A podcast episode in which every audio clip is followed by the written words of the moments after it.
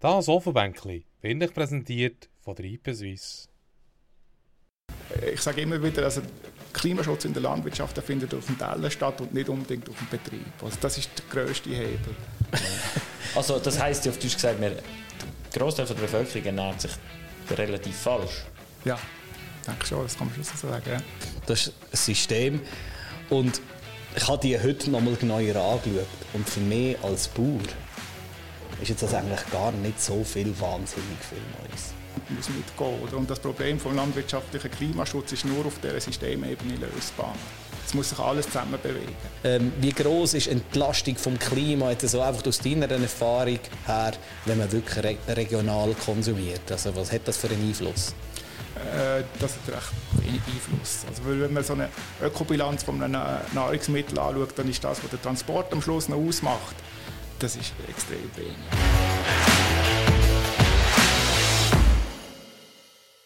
Willkommen zurück zu einer neuen Folge vom Ofenbänkli. Heute sind wir das erste Mal bei dieser Staffel wieder drin, weil es ist draussen nicht mehr so schön, wie es auch schon war. Und wir reden heute über Klimaschutz. Genau, und das Drinnensein passt, glaube ich, auch zu unserem Gast. Weil deine Arbeit hat zwar mit Landwirtschaft zu tun, aber sie findet wahrscheinlich eher drinnen statt. Ja, schon viel Büroarbeit, viele Sitzungen auf den Ämtern. Ich arbeite so ein die Schnittstelle zwischen Forschung und Politik und Forschung und Praxis. Aber schon viel Büroarbeit, ja. Eben, wollen wir dir noch vorstellen. Heute bei uns im Ofenbänkli zu Gast ist der Daniel Bretscher. Bretscher oder Bretscher, wie tun wir das aussprechen? Bretscher. Ja. Weil das ist im Baselbiederdeutsch immer noch so ein bisschen, man tut gerne noch ein bisschen, ja, es ist ja nicht Wenzlingen, es ist Weislingen, wo wir heute sind. Genau. Wunderschönes Dorf, by the way. Ähm, du bist Biolog, arbeitest bei der Agroscope und bist voll am, am Zahn von der, vom, vom Klima, eigentlich, kann man sagen. Ist eine recht spannende Zeit gerade zum Biolog oder nicht? Ja, vor allem mit dem Thema halt Klimawandel extrem im Moment. Also wir sehen jetzt seit 2018, wo die extreme Trockenheit war, da passiert sehr viel. Es, es läuft viel, Branchenverbände werden aktiv Bauern, wollen Klimaschutz machen, es, Politik will vorwärts machen. Es ist im Moment äh, ja, sehr viel, was passiert. Eben, du bist ja schon ein paar Jahre im Geschäft, nehme ich an. Es ist jetzt so ein bisschen die, die interessanteste, interessanteste Phase von, von deiner Karriere fast schon. Ja, das kann man so sagen, und auch die intensivste vor allem. Also ich beschäftige mich schon mit 20, seit 20 Jahren eigentlich mit dem Thema und im Moment ist es am intensivsten, das merkt man schon. Ja. Also wir kommen kaum mehr nach mit von lauter Anfragen und so. ah, dann danke vielmals, dass du die Anfrage von uns angenommen hast, das ehrt dich schon fast ein bisschen. ja, ich finde das ist extrem wichtig, oder, dass man irgendwie das, was man in der Forschung, das, das Wissen weitergeht, oder, das muss kommuniziert werden, aus der Praxis raus zu den Leuten. Ja. Also du hast gesagt, eben, du spürst äh, die Absicht von vielen Seiten, dass man etwas machen will. Ja. Und jetzt eben, du bist ja eigentlich, du weißt ja, was am meisten würde Sinn machen zu machen in dem Sinn. Also was für Massnahmen würden denn aktuell, also wo, wo sollte man denn ansetzen? Halt auf den Betrieb Klimaschutz machen ist generell relativ schwierig, weil das ist ja nicht so ein Landwirtschaftsbetrieb wie ein Auto, wo man optimieren kann und dann äh, braucht es irgendwie drei Liter weniger auf 100 Kilometer, sondern das, das sind biologische Zusammenhänge, das sind ähm, wo alles miteinander verknüpft ist, oder? und die zu beeinflussen, das ist extrem schwierig und herausfordernd. Aber wo hast du denn momentan das Gefühl, jetzt grad, wo, wo stehen wir? Also wo kann man momentan jetzt in, in, als, als Bauer am meisten ansetzen, der Druck von der Gesellschaft kommt? Und was, was, kann ich jetzt als Bauer am einfachsten gerade so umsetzen, wenn ich jetzt gerade spontan die frage, was würdest du machen, wenn du Bauer wärst? Also wenn wir schauen, die technischen Maßnahmen auf den Betrieben, so, da liegt vielleicht 10 bis 15 Prozent Reduktion drin. Und natürlich, also wenn man ähm, Rind, Rinder hat, also Milchwirtschaft oder Rinderaufzucht, äh, dann ist Methan die grösste Stellschraube, das ist schon klar. Das, weil das also wenn man schaut, Methanemissionen, das ist in der Schweiz das ist 90 Prozent aus der Rindviehhaltung und etwa die Hälfte oder über die Hälfte sogar von der Milch. Oder? Und das ist der grösste Hebel und gleichzeitig ist das auch extrem schwierig, weil das Tier, eine Kuh, also der Wiederkäuer, der produziert Methan, das ist seine Natur, das hat seinen Sinn, oder? weil wenn das Methan wird produziert, um Wasserstoff abzuführen und wenn das nicht gemacht wird, dann bekommt die Kuh relativ schnell ein Problem mit der Verdauung. Oder? Und, und das zu beeinflussen, das ist extrem schwierig.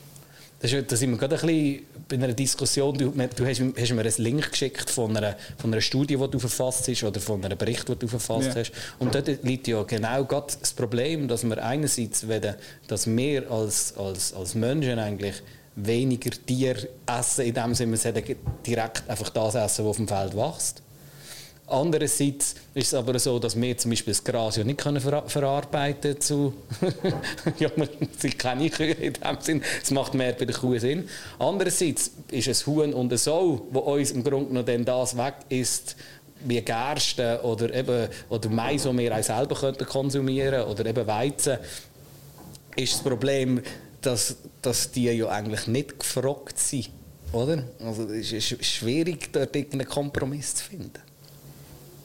Ja, das ist ja so. Also im Idealfall wird man eben das Grasland, also das natürliche Grasland, wo man jetzt nicht Ackerbau drauf machen ja. das wird man eben mit Wiederkäuen nutzen.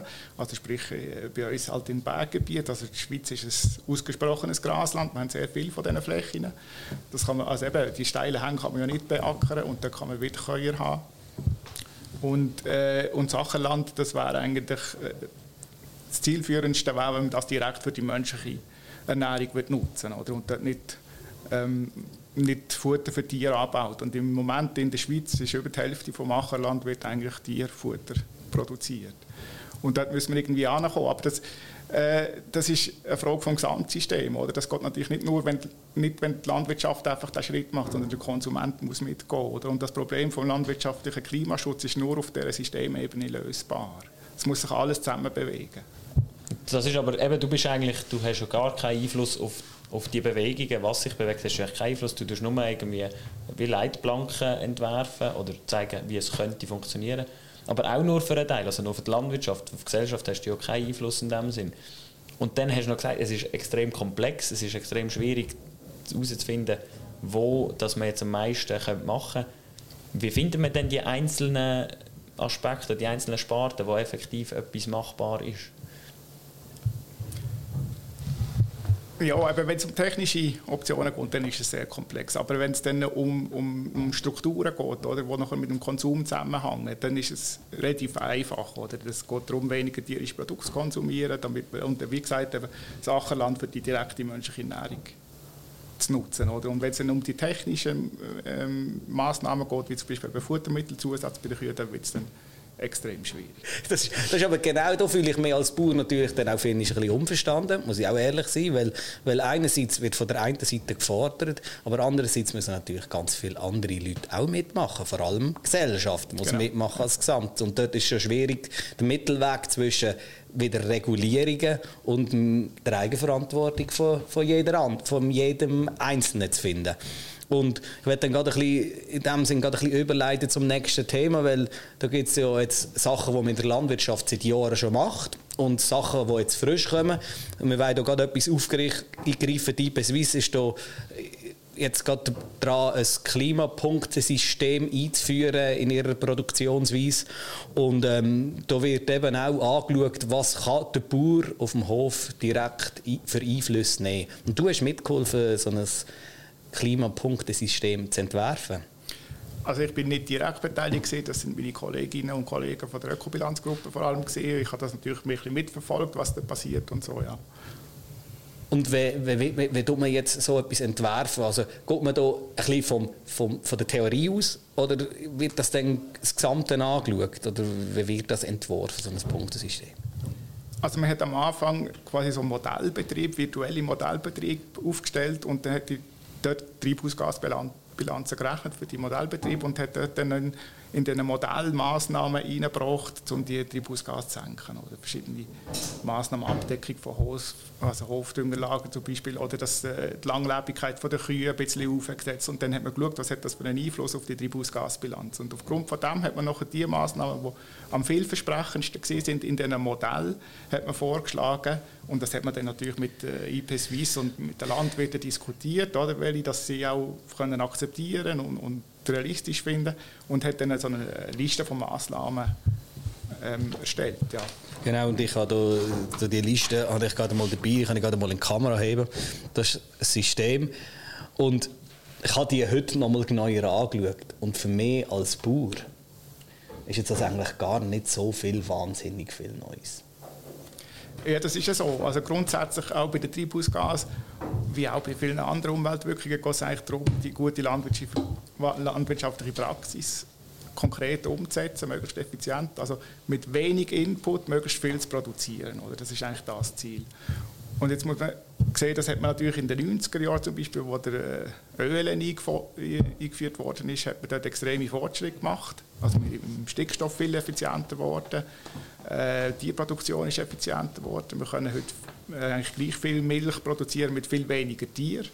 So, und dort hat man schon Fortschritte gemacht. Und jetzt schlägt man halt irgendwann schlägt man oben an der Grenze an. Es wird immer schwieriger, noch effizienter zu produzieren. Und dann sind eben dort dann die technischen Fortschritte, die werden halt viel schwieriger. Das sind eben die Stellschrauben, die du vorher gemeint ja. hast, oder? Dort wird's dann und dann kommt natürlich für mich als Bauer noch ein bisschen der Gegenwind von der ökologischen Seite. Also nicht um, wir reden dann von Tierschutz, weil die, wenn, wenn ein Tier immer mehr produziert, alles drum, das beißt ja. sich denen ja auch wieder. Effizienz ja. ist wichtig, eben, auch für, für die ganze Bilanz. Andererseits wird man eigentlich dann manchmal in der Werbung das Gefühl, es ist dann nur noch ein bisschen die Realität ist ein bisschen weit davon weg. Gehen wir gerade eben zurück zu der Realität. Ich, ich schaue jetzt das an und sehe zum Beispiel jetzt hier eben den Schleppschlauch ist drin. Das ist auch so eine Diskussion. Was hat denn der Schleppschlauch jetzt, dass der Simon auch das versteht, was hat das für einen Einfluss auf, auf, eine, auf eine Bilanz? Also der Schleppschlauch der tut vor allem Ammoniak reduzieren. Ammoniak ist selber kein Treibhausgas, aber es ist ein Stickstoffmolekül. Oder? Mhm. Und das heißt, wenn ich den Schleppschlauch brauche, dann verliere ich weniger von dem Stickstoff, der geht in die Luft und nachher irgendwie in, auf die äh, natürlichen Ökosysteme im Wald und führt das zu Eutrophierung und, und zu Umweltproblemen. Und wenn ich aber die Verluste kann reduzieren kann, dann muss ich weniger Stickstoff quasi düngen, weil es kommt mehr von dem Stickstoff, der im Tank ist, wenn ich gülle, kommt wirklich in die Pflanzen rein. Oder das heißt, ich kann dann irgendwie Düngegabe ein bisschen oben runtergehen und durch das kann ich dann die Lachgasemissionen, die aus dem Stickstoff kommen, kann ich dann reduzieren. Also ich kann den Stickstoff effizienter nutzen im System. Und es geht dort an, wo es an muss. Es geht dort an, wo es an muss, genau. Und das ist auch der Grund, wieso man dann in der Swiss-Bilanz gesagt hat, wenn man den Schleppschluch einsetzt, muss man 3 Kilo abziehen, weil man eben effizienter ist im Stickstoffumsatz. Ja. Und das ist, äh, ich habe das Gefühl, das ist, äh, in der Praxis ist das ja nicht gut angekommen. So. Und ich glaube, weil einfach das Verständnis hat gefehlt eigentlich, von, von wie die Prozesse zusammenhängen. Also es zeigt ja auch exemplarisch ein bisschen die, die Schwierigkeit auf, oder? Man hat etwas in der Theorie entworfen oder etwas berechnet. Man weiß, aha, wenn wir das so umsetzen, dann funktioniert das so und so viel besser. Dann macht man ein Schleppschlauch-Obligatorium. Das Wort habe ich sicher schon hundertmal gehört. Mhm. Und dann wird das politisch diskutiert und dann heißt es, ja nein, das wollen wir nicht. Wieso heißt es denn nein, das wollen wir nicht? Also das ist ja dann eben so das, das Diktat, wo ja dann eben auch schlecht ankommt. Ja, und, und das, nächste, also, was man, ja, das nächste, was man dann von der Bauersicht ist, ist immer die Investition ja, wo wieder kommt. Klar. Das ist die eine. Und das nächste, was wieder kommt, ist, ähm, ich habe für mein Produkt noch nicht mehr. Wir sind ja immer nöch, immer beim Produzieren. Dass es Effizienz ist, da sind wir wieder bei der Effizienz. Das ist für uns auch wichtig, dass wir am Schluss Einnahmen und Ausgaben bestimmen. Und dann müssen wir die Investitionen tätigen. Und wegen dem ist das System jetzt auch gut. Man kann schon Sachen machen, die man eigentlich relativ einfach umsetzen kann. Oder? Ja. Wenn ich da drauf schaue, was, was ich noch auf etwas, was ich noch eingehen will, ist eben Gründüngungen und, und Leguminosen. Das ist jetzt hier auch so eine Massnahme, wo man eben in der IP Swiss ähm, äh, Bilanz, der Klimaschutzbilanz kann einsetzen und eintragen. Also nochmal zum auf das eingehen, dass dort jeden IP, IP Swissbauer umsetzen und dort so und so viele Punkte muss er noch haben, um bei diesem Label mitmachen genau. Und ähm, eben, wenn wir auf, auf Gründüngung und Leguminose noch, noch eingehen, weil das ist auch so eine, so eine Diskussion. Und das Was heisst das überhaupt? Genau. Eine, Grün, eine Gründüngung ist eigentlich etwas, was du im Boden zuführst. Du pflanzt ähm, Leguminosen an oder eben eine andere Pflanze, die du noch im Boden einarbeiten und dann im Boden sozusagen eigentlich das CO2 im Boden als Kohlenstoff speichern. Das ist jetzt schon ein bisschen weit, aber habe ich das richtig erklärt? Ja, das ist der eine Aspekt. Genau. Ja. Mit einer Gründüngung, und das muss nicht unbedingt eine Leguminose sein, ja. kann man Biomasse generieren, also kann man CO2 aus der Atmosphäre quasi binden in der Biomasse. Und wenn man das nachher im Boden reinbringt, dann muss man schauen, dass es wirklich stabil im Boden bleibt. Und solange das im Boden drin ist, äh, würde dann eben das, das, der Kohlenstoff gebunden sein. Oder? Mhm. Und je mehr, dass man natürlich äh, Biomasse so im Boden reinbringt, desto mehr in der Theorie kann man Humus aufbauen. So, und das ist der eine Aspekt. Und der andere Aspekt von der Leguminosen oder von der Hülsenfrüchte ist, dass die, die können äh, Luftstickstoff fixieren und die müssen von dem her nicht mit Stickstoff gedüngt werden. Und Stickstoffdüngung, das ist ja auch eins, ähm, nein, das führt eben zu hohen Emissionen. Zum einen, weil der Dünger muss hergestellt werden, das braucht extrem viel Energie und, und eben die Emissionen kann man dann vermeiden quasi. Und zum anderen äh, muss man eben nicht düngen, also auf dem Feld sind die, die Lachgasemissionen, die dem Dünger kommen, wenn man auf dem Feld den Stickstoff ausbringt, die kann man dann auch reduzieren. Das ist so der zweite Punkt, den wir eigentlich relativ einfach können umsetzen können. Setzen wir jetzt zum Beispiel auf diesem Betrieb schon um. In unserem Dorf auch sehr viele Bauern. Abgesehen von dem, ob man das müsste oder nicht, weil es auch halt einfach Sinn macht und für uns als Bauern einfach umzusetzen ist. Das dritte, was ich noch gesehen habe, ist so die Fütterung. Äh, Phrasenfütterung jetzt zum Beispiel bei der Sau. Und das ist ja auch noch eine Diskussion jetzt zum Beispiel mit dem Leinsamen bei den Kuhen. Einfach dann mal, was, was ist, wenn man jetzt einer Sau oder einer Kuh eben einen Zusatzstoff gibt im Futter, was hat das noch für einen Einfluss auch noch? Das nimmt mich auch Wunder. Ja, das können also vielleicht die Leute auch nicht so nachvollziehen, oder? Also das ist natürlich sehr unterschiedlich, äh, ob es jetzt eben äh, eine Sau ist oder eine Kuh. Ja. Wenn eine Kuh ist Wiederkäuer, da kommt man vor allem aufs Methan, versucht man das Methan zu reduzieren und, und bei der, bei der Säue ist, versucht man die Stickstoffproblematik ähm, in den Griff zu bekommen, also möglichst Stickstoffeffizienz zu erhöhen, also dass das Tier ähm, mit genau so viel Protein füttert, wie es braucht und nicht mehr. Weil wenn es drüber zu viel Protein hat, dann wird das ganze Stickstoff dann noch wieder ausgeschieden halt in den Exkrement und nachher gibt es dann die Stickstoffverlust und dann auch das Lachgas, wo eben das Treibhausgas ist. Und da, muss, da versucht man halt möglichst effizient zu sein und da hat man auch in der letzten Zeit recht Fortschritt gemacht. Es liegt vielleicht noch etwas drin, aber es wird auch alles schwieriger. Und bei der Kuh ist es eben dann das Methan, das man versucht und, und was, was ist denn aber, wenn man dort jetzt eben zum Beispiel eine Linsome einsetzt? Ähm, was, was, hat das für eine, was, was, was passiert denn in der Kuh eigentlich? Kurz gesagt, kurz, einfach, ich, das weiß ich jetzt in dem, ich habe mich nicht so tief reingelesen. Ja, also ähm, es gibt verschiedene Wege. Also das ist schwierig, so, so kurz zu erklären. Ja. Ähm, grundsätzlich, also die, das Methan wird vom Mikroorganismus im, Panzer, im Panzer, also im Magen der Kuh sind, wird das generiert. Mhm. Und man versucht häufig, die Mikroorganismen zu hemmen oder daran zu hindern, dass sie das Methan produzieren. Mit synthetischen Stoffen kann man das sehr gezielt je nachdem machen. Und mit natürlichen Stoffen ist es ein schwieriger, aber auch eigentlich, das ist so die Idee. Und jetzt ist die Schwierigkeit, die Kuh muss ja, dass sie mit, überhaupt das Gras kann verdauen kann, braucht sie eben auch Mikroorganismen, die das Gras, die, also Zellulose kann abbauen kann. Mhm. Und jetzt muss man wirklich nur die Mikroorganismen hemmen, die Methan produzieren und die anderen ja nicht. Sonst sinkt nachher sofort die Leistung. Oder? Und das yeah. sieht man, wenn man zu viel von diesen Zusatzstoffen gibt, je nachdem, dann sinkt die Leistung gerade runter, oder? Und dann hat man am Schluss nichts gewonnen. Und, und das ist eben die ganz schwierige äh, Sache, dort äh, zu intervenieren. Und eben verschiedene Futtermittelzusatzstoffe, die wirken auf äh, verschiedene Stoffwechsel. Ähm, Weg dort, sie dort interagieren. Ja. Das ist wie Ernährungsberatung, einfach bei, dir. Ich finde es einfach brutal komplex und das finde ich dann immer so spannend, oder? Wenn man so am Stand ist, so sagt, ja, man muss doch dort etwas machen, aber es ist immer viel komplexer. Aber das ist auch wieder etwas, oder? Mit, mit synthetischen Zusätzen könnte man sehr effizient funktionieren dort. Aber ich nehme nicht an, dass wenn man den Leuten sagt, wir geben den Kühen irgendwelche synthetischen Zusätze, dass Bevölkerung Freude hat daran. Weil die Bevölkerung möchte ja romantisch sehen, ein Kühle, das auf der Weide ist, dort ein bisschen Gras ist und dann gibt es Milch und Käse. Das heisst, die Diskrepanz ist dort auch wieder, das, was am effizientesten ist, ist vielleicht nicht unbedingt das, was umsetzbar ist, schon aufgrund von, von dem, was auch die Gesellschaft akzeptiert oder nicht. Auf jeden Fall, und das wird äh, sehr stark natürlich, aber in, ja das noch schlussendlich. Das ja, das schlussendlich noch eben. Und dort sind wir, sind wir ganz schmal unterwegs, wenn wir jetzt gerade zu der Gesellschaft gehen. Das ist nämlich so ein bisschen das dritte Thema.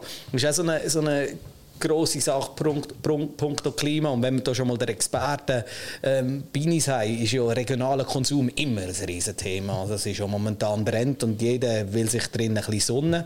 Und ähm, mir nimmt es jetzt ein bisschen Wunder, ähm, wie groß ist Entlastung vom Klima jetzt so einfach aus deiner Erfahrung her, wenn man wirklich re regional konsumiert? Also was hat das für einen Einfluss? Äh, das hat recht wenig Einfluss. Also wenn man so eine Ökobilanz von einem Nahrungsmittel anschaut, dann ist das, was der Transport am Schluss noch ausmacht, das ist extrem wenig. Also vor allem, wenn es dann irgendwie wirklich bei Produkten sind, die einen hohen äh, CO2-Footprint haben, wie, wie Rindfleisch, so, dann macht das wirklich nur noch ganz, ganz wenig aus. Und die meisten Emissionen, die, die entstehen schon in der Produktion selber, also bei der Wiederkäuer klar ist Methangang und bei der ähm, und dann halt Stickstoffdüngung ist noch viel und bei Trackerprodukten ist dann je nachdem noch der Energiebedarf, was auf dem Feld, der Traktor und so weiter kann auch noch ein bisschen das ist jetzt aber spielen. Das ist jetzt ganz schlecht für meine, für meine Werbung, für, meine, für meinen eigenen Hof, wenn das gar nicht so viel Einfluss hat aufs Klima und die regionale Produktion. Die regionale Produktion, respektive der regionale Konsum ist doch wegen dem eigentlich gut, weil man dann, was man isst, auch kennt und wenn man weiß, was es ist. Und wenn jeder würde das kaufen, wo er auch weiß, was herkommt, dann äh, hat, muss er auch keine Angst haben, dass Sühnli nur ein A4-Blatt zur Verfügung hat. Und ja, Säule jetzt selbst auf einem Parkplatz sind. Ich glaube, das ist eher das, was der regionale Konsum ausmacht. Der hat schon seine Vorteile. Und an, andersrum, wie beeinflusst denn der Konsum schlussendlich, oder wie kann der Konsum den, den Fußabdruck von der Produktion beeinflussen? Eben die unterschiedlichen also Lebensmittel haben ja ganz unterschiedliche Footprints. Und äh, einer der höchsten Footprints ist das Rindfleisch eigentlich. Also da reden wir schnell mal von 20 Kilo CO2-Äquivalent pro Kilo Fleisch. Und dann geht es ein bisschen runter, dann äh, kommt Zeug und, und das Bulle, ein bisschen effizienter ist. Die Milch, die Milch hat etwa 1 Kilo pro äh, 1 Kilogramm CO2-Äquivalent pro Kilo Milch oder pro Liter. Und nachher äh, kommen dann äh, viel weiter unten kommen die pflanzlichen Produkte. Also bei den Herdöpfeln ist man schon weit unten, ist man schon unter einem halben Kilo wahrscheinlich. Und jetzt ist klar, oder, je nachdem, wenn ich halt, äh, was ich esse, habe ich einen extrem großen Einfluss auf, auf den ganzen Footprint. Oder? Und äh, ich sage immer wieder, also Klimaschutz in der Landwirtschaft der findet auf dem Teller statt und nicht unbedingt auf dem Betrieb. Also das ist der grösste Hebel. Und wir haben, also im Agascope haben wir eine Studie gemacht, also nicht ich, aber meine Kolleginnen und Kollegen, die geschaut haben, was würde passieren, wenn wir in der Schweiz jetzt alle würden sich so ernähren, wie es quasi die Lebensmittelpyramide äh, vorschlägt, was ideal wäre. Also gesund, ausgewogen, das ist nicht exotisch, nicht vegan oder so, gar nicht. Und man sieht dann, der, ähm, der Footprint von der Ernährung wird um die Hälfte runtergehen. Und nachher kommt noch der Food Waste, wenn wir den auch noch reduzieren, dann kommen wir noch mal viel weiter runter. Das ist eigentlich schon verrückt. Also ich habe mal Hauswirtschaftsunterricht gehabt. Das ist bei mir noch nicht so lange her wie bei anderen. Aber äh, dort habe ich diese Nahrungsmittelpyramide gelernt. Und ich also, dass man so daneben ist, hätte ich jetzt nie gedacht. Ja, der Fleischkonsum in der Schweiz liegt etwa ums Dreifache über dem, was empfohlen wird. Aber dann nimmt ja dann etwas anderes, also isst man mehr Fleisch, von etwas anderem isst man dann ja weniger, weil du kannst ja nicht einfach mehr von allem essen. Oder kann man das? also das heisst ja auf Deutsch gesagt, der Großteil der Bevölkerung ernährt sich relativ falsch. Ja, ich denke schon, das kann man schon so sagen. Ja.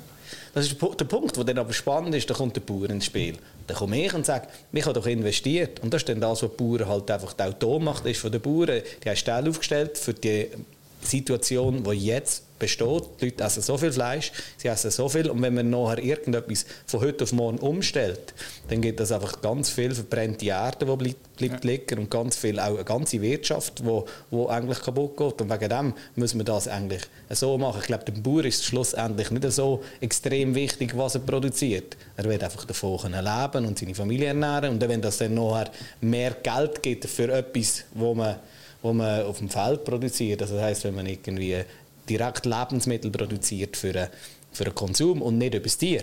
Ich glaube, das ist den meisten Bauern gar nicht das Wichtigste. Nee. Das ist, es ist so ein bisschen dort müssen wir einfach zusammen einen die richtigen Weg finden. Ja, das ist so. Das ist nicht nur in der Landwirtschaft äh, der Fall. Also die Lock-in-Situationen, so wie du es jetzt beschrieben hast, das ist, das ist in ganz vielen Wirtschaftssektoren findet das statt. Und klar, wenn man gerade einen neuen Stall oder einen neuen Melkroboter hat, dann äh, muss man jetzt mit dem arbeiten, bis er sich amortisiert hat. Aber was man jetzt machen kann, ist, dass man die Weichen stellt und sagt, jedes Mal, wenn eine neue Investition ansteht, oder jetzt ist der Stall amortisiert und jetzt müsste man eigentlich einen neuen bauen, dann kann man sich die Überlegung machen, was, wo, wo tue ich das Geld rein investieren, oder? Muss es dann nochmal ein neuer Milchviehstall sein, wenn ich zum Beispiel im Ackerbaugebiet bin und etwas anderes könnte machen oder kann ich es noch jemand anderes investieren? Und da braucht es natürlich dann auch die, die Rahmenbedingungen, sprich vom Konsument oder von der Politik, der Gesellschaft, wo das nachher auch zulässt, dass man eine Alternative hat. da ist auch Gesellschaft, oder? Haben wir vorher gesagt, du hast gesagt, kurz Food Waste, oder? Also bei den Bauern erwarten wir ja auch gewisse ähm, Schritte in die richtige Richtung in dem Sinn. Aber so wie du es jetzt gerade beschrieben hast, wäre wahrscheinlich der idealste Weg. Die Frage ist dann, wer kann sofort etwas machen? Da wäre ja eigentlich Konsum, respektive eben das effektive Konsumieren und nicht fortschießen. Das kann man ja morgen anfangen. Ja, absolut. Ja, ja. Auch weniger irgendwie tierische Produkte essen kann man morgen machen. Das ist so. Ja. Also es ist vielleicht, das Bewusstsein ist noch nicht so groß. Es ist, es ist im Kommen.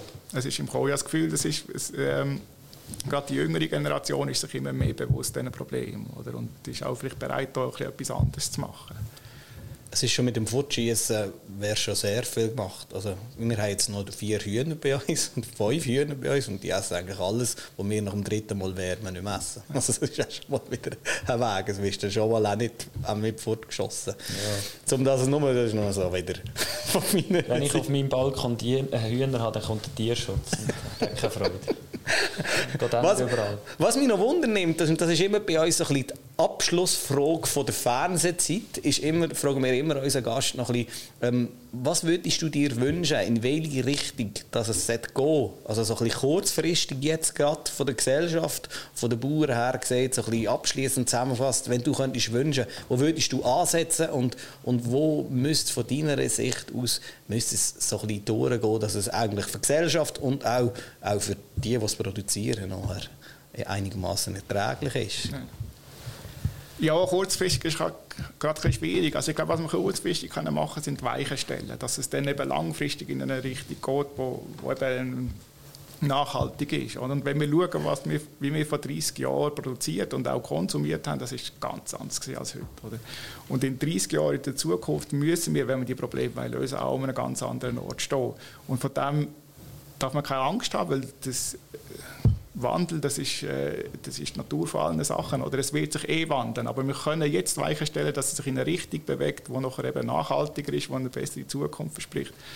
Und das würde ich mir wünschen, dass man die, die Weichen jetzt eben richtig stellt.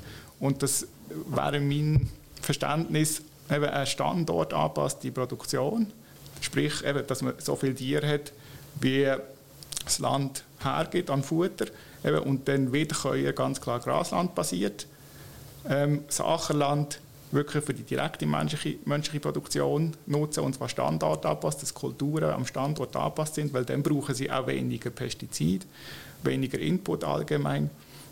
Und in diese Richtung müsste man sich bewegen und da muss dann natürlich der Konsument, also der Konsum muss mitgehen und muss dann auch halt eben das, was standortgerecht kann produziert werden, muss dann auch konsumiert werden. Und da braucht es eine, da braucht's eine Vision, ich glaube, es braucht eine gesellschaftliche Vision, dass man da kommt, wo man alle zusammen, weil es geht nur, wie gesagt, wenn das ganze System sich bewegt. Und wenn alle in diese Richtung ziehen, dann denke ich, wäre das möglich. Zu dieser Quintessenz sind wir, glaube ich, schon mehr als einig gekommen, oder? dass alle miteinander müssen in die Richtung gehen. Wir haben ein paar Folgen schon produziert und am Schluss ist eigentlich bei dieser Frage immer das rauskommen, dass wenn alle etwas machen, müsste man auch nicht so viel Gesetze haben. zum Ringsten. Ja. Und äh, es ist, also ich stelle auch ein fest, so in der Politik ist man langsam, kommt das. Also früher hat man mehr die Landwirtschaft und Ernährung separat angeschaut und das ist alles, wie mehr kommt. Also in der EU hat man jetzt die Farm-to-Fork-Strategie, also vom äh, Farm-to-Fork, also ja. vom Betrieb bis zur Gabel. Und in der Schweiz ist auch neu, wird darüber diskutiert, dass man das zusammenbringt und nicht nur von der Landwirtschaft sondern, äh, oder Land ja, Landwirtschaftssystem äh, äh, ähm, redet, sondern von einem Land- und Ernährungswirtschaftssystem, dass man das näher zueinander bringt. Und ich glaube, das ist ein ganz, ganz wichtiger Schritt. Genau, das ist, dass man dann noch die ganze, die ganze Kette noch so ein bisschen an die Hand nimmt sagst du immer sie. Genau, genau und Hand Ich glaube, das wäre es gewesen, oder? Ja, die Fernsehzeit ist durch, aber ihr müsst unbedingt umschalten, weil nachher plaudern wir über alles, was wir noch nicht können plaudern in diesen 25 Minuten. Schaltet um auf Spotify. Oder überlegt euch, was ihr könnt machen könnt, damit es ein bisschen vorwärts geht. und äh, abonniert uns natürlich auf unserem YouTube-Kanal. Wir sind unterwegs natürlich auf Instagram. Sind wir schon auf TikTok, Simon? Nein, sind wir nicht. Da bleiben wir auch fern. er ist nicht auf TikTok. Nein. Wir sind auf TikTok, natürlich. also, umschalten auf Spotify und wir sehen uns dort wieder. Bis zum nächsten Mal. Macht's gut. Tschüss zusammen. Tschüss zusammen. Wir fangen mit dem an, wo ihr gewöhnt seid, wenn wir auf Spotify sind. Ähm, wir machen das so, was ist es schon wieder? Der Knopf da, Achtung, Ohren. Playlist. Daniel, wir fangen immer an mit der Playlist, wenn wir auf Spotify sind. Wir haben die vorher vorgewarnt. Genau, unser musikalisches Tagebuch. Und wie immer äh, gebührt er dir, der erste, das erste Lied von dieser Folge auf die Playlist zu tun, wenn du eins weißt. Ja, bin ich schon ein bisschen überrumpelt vorhin so irgendwie und habe nicht viel Zeit gehabt zum Nachdenken, aber äh, so ganz spontan, was mir eingefallen ist, ist ähm, La Frontera von Lasa. Sagt ich hoffe, das findest du. Das wird man wohl finden. Was ist das für ein, für, was ist das für eine Stilrichtung? Ja, es ist mexikanische Sängerin, ist ja schwierig zu definieren. So. Okay. Das nimmt mich wunder. Wir, sind wir schicken einander immer so Spotify-Playlisten hin und her und, oder, oder auch Sachen. Ja, und jetzt hast du gerade zwei grosse Fragezeichen. ja. aber, aber wir, wir haben schon wieder, zum Glück haben wir es aufgenommen, sonst hätten wir es müssen aufschreiben. Ich gehe regelmäßig hören. Was war jetzt schon wieder gesehen? Simi? Auch bei meinen eigenen. Heute ist auch wieder so einer. Heute bin ich, habe ich einfach nicht gewusst, was ich soll nehmen. Dann ist mir aufgefallen, ich, da hat es einfach zu wenig von dieser Band auf dieser Playlist für meinen Geschmack. Darum äh, Flogging Molly, Reptiles. Aha, das ist schon mal, Das ist Flog, das ist schon mal Flogging Molly drauf, da, gell? Ja, eben zwei. Da, da habe ich jetzt ganz grosses Fragezeichen. Das ist so i- iri- irischer Folk. Ja, so. Ja, Ja, also so eine. Mischung zwischen Folk, Rock, Irisch. okay. Also, und dann komme ich. Und zwar, ich bin.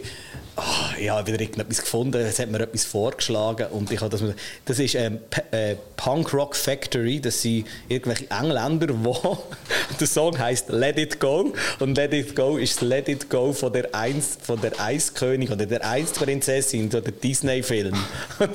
Die machen Punk Rock von ähm, verschiedenen ähm, Disney-Melodien, also der, der König der Löwen haben sie verpunkt. Also das ist wirklich äh, zum Losen herrlich. Meine Frau hat es nicht so toll gefunden, aber ich finde es mega unterhaltsam. Es ist so eben 90s Ro äh, Punk äh, mit Disney-Filmen. Sie haben sogar Super Mario-Melodien und Tetris und alles haben sie im Punkrock gemacht. Das macht richtig Spaß zum Hören. gute Wortschöpfung, verpunkt. Ja, Kommt, ab, in fünf Jahren steht es im Duden. ja verpunkt. Spätestens. Ja. Ähm, und loset das alles auf unserer. Ganz- man wie der Podcast auch auf Spotify. Und sieht ganz komisch aus. Find, das finde ich immer, muss, kommt, fällt mir immer wieder auf, was für ein schlechtes Foto dort drauf ist. Also wenn ihr eine Playlist seht mit einem ganz schlechten Foto, immer noch einen Alpaka-Stall. Dann ist es so unsere. Das Foto ist jetzt schon so lange drauf, das lassen wir einfach. Ja, das wäre so gut ist. Das ist jetzt nur noch konsequent, das einfach sein zu lassen. genau. Wir wollen noch ein bisschen plaudern, weil so ohne Kamera ist es auch so ein bisschen... Ist ein bisschen lockerer, oder? Ja, und es spielt auch nicht so eine Rolle. Ja. Da können wir einfach noch ein bisschen plaudern. Weil das ist noch etwas, was mich, was mich brutal so ein bisschen momentan. Die Gesellschaft schockt nicht mehr. Und das hat gleichzeitig auch einen Effekt auf das, was wir eigentlich hier alle probieren oder über das, was wir heute diskutiert haben. Und zwar, wenn jetzt du als, ähm, als Wissenschaftler oder als Biologe sagst, das soll jenes müssen machen, dann haben die gleichzeitig am gleichen Tag schon momentan dreimal gehört, eine Atombombe geht nächstens Abend, es ist Krieg, es ist das, ähm, ähm, we all gonna die, also das hörst du den ganzen Tag und ich glaube, dann werden die Leute auch langsam aber sicher ein bisschen abgestumpft gegen irgendwie Sachen, die noch recht wichtig sind, oder nicht? Oder sehe ich das falsch? Ja, ich kann mir das schon so vorstellen. Irgendwie. Aber ich meine, was ich, nicht, ich kann nicht sagen, was man muss machen. Ich kann sagen, was passiert. Als Wissenschaftler kann ich sagen, was passiert, wenn wir uns so verhalten und was passiert, wenn wir uns anders verhalten. Also, und, also abschätzen kann ich das. Ich kann ja auch nicht wissen, was in Zukunft genau passiert. Aber ich kann so mit Modellrechnungen ungefähr sagen, ja, man geht davon aus als Wissenschaftler, das und das wird passieren, wenn wir das machen und, und das passiert, wenn wir etwas anderes machen. Und ja, und, und die Aufmerksamkeitsspanne der Leute ist natürlich schon klein heutzutage, das stimmt. So. Und das Problem vom Klimawandel ist noch zusätzlich, dass ja das erst in der Zukunft passiert, irgendwie in 30 Jahren. Also was wir jetzt erleben, das sind die Emissionen vor 30 Jahren. Also vor 30 Jahren zurückliegen. Also die Trockenheit dieses Jahr oder im 2018 oder äh, letztes Jahr die extremen Fluten in Deutschland, das ist das, was vor 30 Jahren passiert ist. Und das, was wir jetzt rauslassen an Treibhausgas, das wird erst in 30 Jahren wirksam.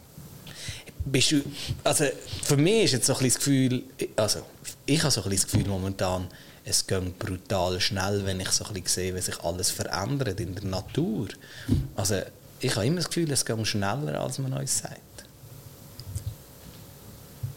Ist das, ist das jetzt nur mein das Empfinden? Das ist das mein Gefühl? Es ist schwierig, weil wir sind extrem beeinflusst halt durch das Wissen, das wir haben. Man schaut, anders, man auch, schaut auch anders an. Oder? Mhm. Und letztendlich kann man, wenn man es wirklich will wissen, muss man Statistiken machen. Und das ist immer schwierig, dann einen Effekt, irgendwie so ein Extremereignis wie Trockenheit von einem, von einem Rauschen, oder? Es ist immer mal ein bisschen trockener und mal ein bisschen feuchter.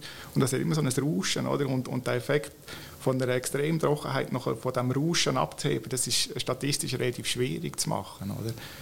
Und, und, äh, aber unser Gefühl, wenn wir eben die Natur anschauen, das ist sehr trügerisch. Also auf das kann man sich nicht unbedingt verlassen. Aber es ist schon klar, also ich denke auch, die Trockenheit, die wir dieses Jahr hatten, 2018 war noch extrem. Gewesen. Das ist schon einschneidend. Und das, sind, aber das, sind genau, das ist das, was die Modelle vorausgesagt haben. Und zwar Modelle, die wir nicht irgendwie erst gerade kürzlich hatten. Das sind schon Modelle, die wir vor 20 Jahren hatten oder noch weiter, haben genau das vorausgesagt. Und die sagen voraus, dass wir eben, wenn wir so weitermachen wie jetzt, werden wir solche Events ähm, alle fünf Jahre so haben. Ja, das deutet ja auch darauf hin, dass die Modelle, die man jetzt macht oder die du auch machst, dass die mit höchster Wahrscheinlichkeit auch werden zutreffen in, für in 30 Jahren. Weil man schon mehr weiß als vor 30 Jahren. Ja. ja. Und jetzt eben, wir haben es vorhin gesagt, die Leute stumpfen vielleicht ein bisschen ab, das mag sein. Also die Handlungsbereitschaft nimmt vielleicht durch das auch ab. Dann eben haben wir es vorher davon gehabt, wie viel Konflikt dass man, dass man in dieser ganzen Arbeit hat. Hast du, also, irgendwann du doch keinen Bock mehr. Du weißt ja gar nicht, wo anfangen, oder nicht?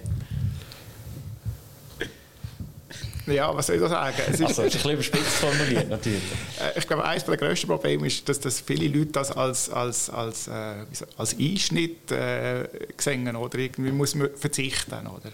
Und das fällt natürlich ganz vielen Leute schwer. Und der erste Schritt wäre ja, dass man das überhaupt versteht, das ist eine Chance, das ist nicht ein Verzicht, oder? Ist, sondern eine, eine, wahnsinnige Chance, so wie die ganze Krise, Corona-Krise, jetzt Energiekrise, was weiß ich, das sind jedes Mal eine, eine wahnsinnige Chance, sich in eine Richtung zu bewegen, zu entwickeln, wo, wo äh, positiv die Zukunft hat. Und, und das ist der erste Schritt, dass man das realisiert. Oder? Und, und das ist ein Prozess, das muss man täglich üben, lernen, immer wieder.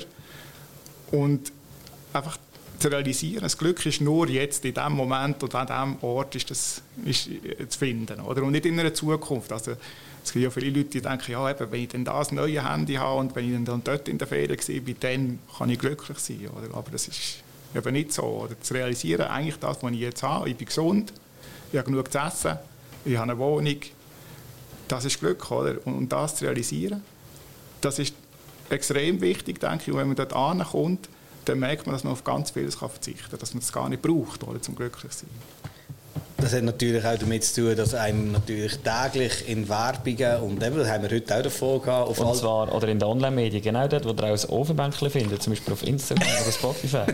eben, es wird die ganze Zeit vorgegaukelt, ähm, wie toll es alle anderen haben und dann will man natürlich das am Schluss schlussendlich auch. Es ist also ein hausgemachtes Problem, wie alles auf unserem Planeten. wir sind ja eigentlich mehr oder weniger, ja, alles was passiert, sage ich immer wieder, ist ein, ein, ein Abbild von der Gesellschaft. Oder? Die Gesellschaft, das ist böse, aber kommt immer ein bisschen das was sie verdient. Also man ist immer ein bisschen, das, was man macht, mit, dem, mit diesen Konsequenzen, muss man auch schlussendlich auch, auch klar kommen. Ist aber einfach ein bisschen schwierig, wenn die Konsequenzen erst in 30 Jahren auf dich zukommen. Ja, ja, das ist so. Ja, ja. Und eben die lang Zeitperspektive, das ist für einen menschlichen, äh, menschlichen Verstand ist das sehr schwierig zu greifbar. So, ja, weil da kommt gerade mein, mein, Sohn ins Spiel, der macht Hausaufgaben. Aber wenn der um 12 Uhr heimkommt, denkt er nicht, jetzt mache ich gerade Hausaufgaben. der denkt, die mache ich dann zu oben. Und wenn er dann zu oben die Hausaufgaben machen denkt er, ja, ich kann sie auch morgen, morgen vor der Schule noch machen. Und wenn er vor der Schule dann die Hausaufgaben merkt, shit, ich muss eigentlich schon lange gehen. Und dann hat er es dann nicht gemacht. Aber das fällt ja eigentlich schon beim Kind mehr oder weniger an. Wir haben ja das immer ein bisschen, das, ja, ja, mache ich dann. Und natürlich beim Klimaschutz sieht das nicht viel anders aus. Schlussendlich. Ja, man muss eben an den Punkt auch kommen, zu realisieren, dass wir, wenn wir jetzt etwas machen für den Klimaschutz, dass wir dann ähm, wenn wir sagen, ja, wir haben dann in 30 Jahren oder die nächste Generation wird es dann einfacher haben, das ist immer ein bisschen abstrakt. Irgendwie. Wir müssen irgendwie realisieren, dass das, was wir jetzt machen, das hat auch einen unmittelbaren Effekt. Oder? Und jetzt gerade wenn wir mit Ernährung, eben Landwirtschaft oder Ernährung reden, unsere Ernährung ist also eben, wenn wir so viel tierische Produkte essen, ist eigentlich ungesund. Oder? Wenn wir jetzt wieder umstellen in der Ernährung, hat das sofort einen Effekt auf die Gesundheit und ich denke auch aufs Wohlbefinden und natürlich dann auch über das, äh, übers, äh, Umweltgewissen quasi. Wir fühlen uns wohl, weil wir haben, müssen nicht ständig irgendwie die Probleme verdrängen oder so. Wir wissen, wir verhalten uns nach, nachhaltig und ich glaube, das ist ein extremer äh, Gewinn auch, oder? Unmittelbar oder nicht erst in der Zukunft. Und dann ist sie alle, viele Leute sind dann gut, das Ganze so ein in die Esoterik-Ecke abzuschieben, yeah. oder? Gerne sagen so, ja, ja, du musst im Moment leben und ja, das sagen doch nur die Esoteriker, aber da bin ich voll bei dir dabei. Also auch ich als Bauer esse in der Zwischenzeit sicher dreimal in der Woche kein Fleisch. Haben wir übrigens auch vor ich bin jetzt 40, vor 30 Jahren hat es bei uns einmal in der Woche Fleisch gegeben. Oder zwei, dreimal in der Woche Fleisch, so wie es wir jetzt machen. Aber das richtige Fleisch, das Gottlet, hat es am Sonntag gegeben. Und ja. dann habe ich in, in Ding in den Keller runter, eine Flasche Rivella holen. Ja.